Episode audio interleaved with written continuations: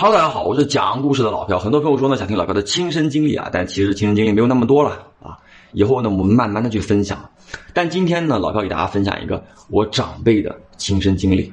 这个事儿呢，发生在上个世纪八十年代初期。那个时候呢，我这个长辈是从部队转业回来，还没有工作啊，就当时说知青下乡，把他给安排到离家有二十多公里远的这么一个农村。所谓的这个知青下乡呢，当时呢，也就是帮农村里的那些人种田呀、干活、指导生产啊这类的事儿。那个时候因为交通和通讯不方便啊，所以呢，我这个长辈是每个月就回家一次。那么今天咱们讲的这个事儿呢，是在他回家的路上发生的。呃，那天呢，他准备回家了啊，早上九点多呢，从那个农村出发。那以前不像现在啊，以前进城的人呢，早饭后或午饭后出发。那个时候也没有别的交通工具啊，一般就是靠脚或者说靠自行车。我这个长辈呢，就是骑自行车啊，九点多上路回家，所以呢路上没有人。但当天的天气特别的好，太阳特别的大，他记得很清楚，一个人上路了。之前的路呢，也不像咱们现在啊，农村都有村村通，那个时候都是土路，啊，他走这个土路呢，大概要走一个多小时，然后呢进入城乡结合部，再进城，大概是这么一个情况。一般情况下呢，都需要将近三个小时的时间可以赶到家里。他出发之后啊，骑着这个自行车归心似箭嘛，啊，骑得还蛮快的。结果呢，就骑着骑着啊，他突然间就听到有人叫他的名字，而且很明显这个声音在他前方，所以呢，他就加速啊，蹬这个车子看看是谁。结果呢，骑了有十多分钟啊，他发现这个路边一棵大树下面坐着一个老太太。当时这个老太太呢，坐在地上低着头，满头银发，这个手呢就一直在拨弄地上的那个小草。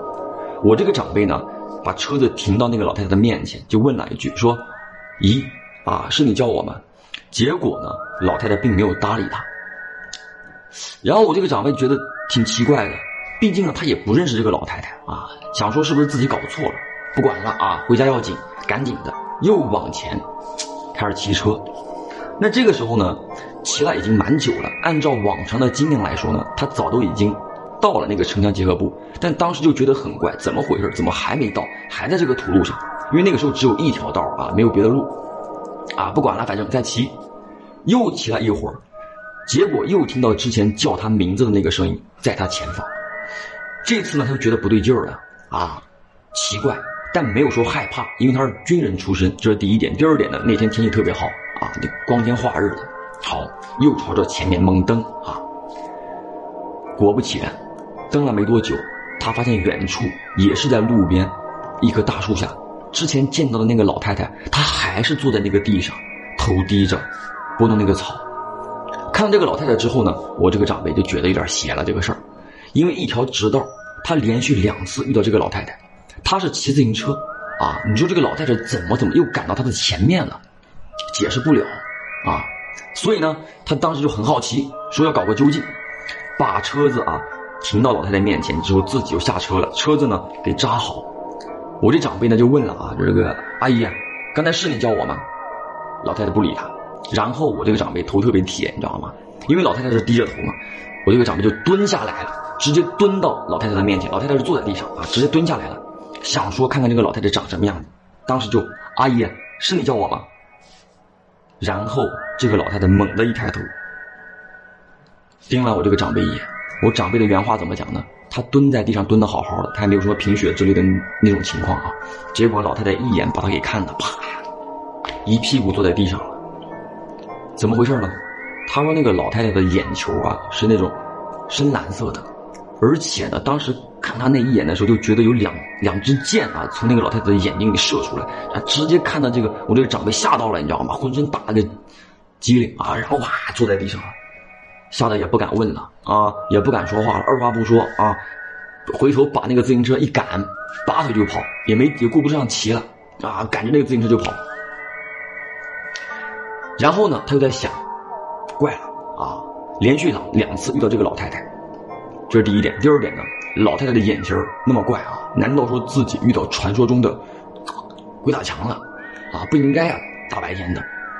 但你说啊，人这个东西不能去想。你本来不怕，但你越想呢，就会让你心里啊越不舒服。所以我这个长辈当时就决定了，我不走了。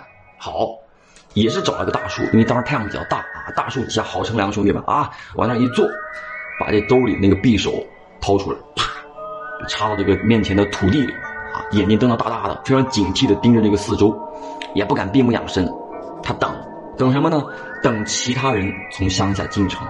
这一等啊，不知道等了多久，终于呢是有一个四十多岁的一个老哥挑这个扁担啊来了。当时我这个长辈也问了啊，这老哥干嘛呢？老哥呢就讲说自己是卖豆腐脑的啊，准备说挑这个担子到城里去卖货呢。好，长辈就讲了，咱们一路吧，刚好做个伴儿，两个人上路了。这次上路呢就正常了，也没有怪看到怪人，也没有听到奇怪的声音啊。进到城乡结合处之后呢，两个人就分手了。我这个长辈呢就骑着自行车赶紧往家赶，终于赶到家了。一看点儿，下午四点多了，等于说从早上九点多出发到下午四点多，原本是三个小时的路程，一搞搞了这么久，也没吃饭啊。就让他的母亲把中午的剩菜剩饭剩菜一热啊，狼吞虎咽的扒了几口，啊，长辈就觉得特别的累啊，就说我睡了。好，结果这一觉直接从下午四点多睡到第二天早上九点多，当时九点多还没醒，还是他老妈把他叫醒的。平时我这个长辈没那么能睡的，啊，以前人不像咱们现在喜欢睡懒觉，那时候他们都没这个习惯。当时呢，就叫醒了我这个长辈之后，我这个长辈啊很渴，就觉得就下床说先找水喝。结果一下床，两脚一挨地，啪，直接跪在地上了，站不起来了。他老妈一听到这个动静，进屋一看，怎么搞的呀？一喊人，把他兄弟姐妹也都喊来了，七手八脚的把他抬到床上，问他怎么了。他自己也说不清楚，就感觉浑身无力，一点劲儿都没有了。好，就这么过了四天左右。那四天呢，他是吃啥吐啥，只能吃一些米粥啊、面汤之类的这些流食。那个时候呢，也没有说他有那种发烧啊、头疼脑热的病状，就觉得很奇怪。而且呢，当时的人呢就会比较容易把一些事儿联想到那那方面啊，所以呢，他老妈就给他找了他们附近的一个邻居过来。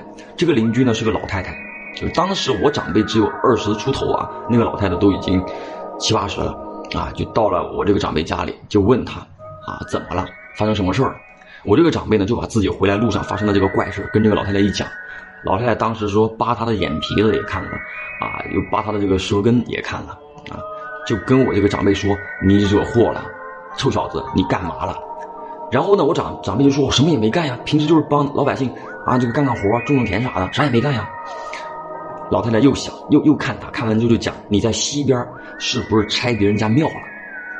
然后我这个长辈一想说西边西边的确就是他，就是。被分配到的那个农村啊，确实是在他家西往西的方向啊，西方，但是他也没拆庙呀，就讲说没有啊。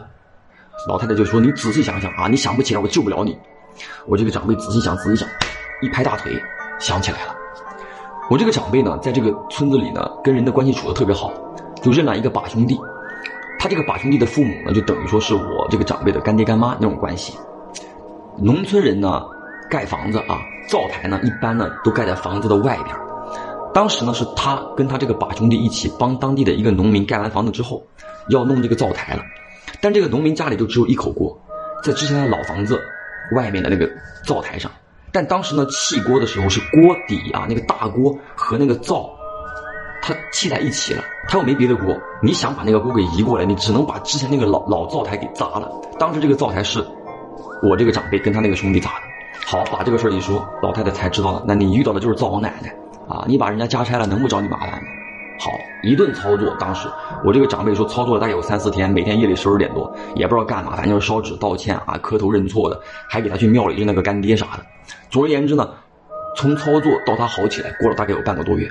好起来之后，我这个长辈第一件事就要回自己下乡的那个农村啊。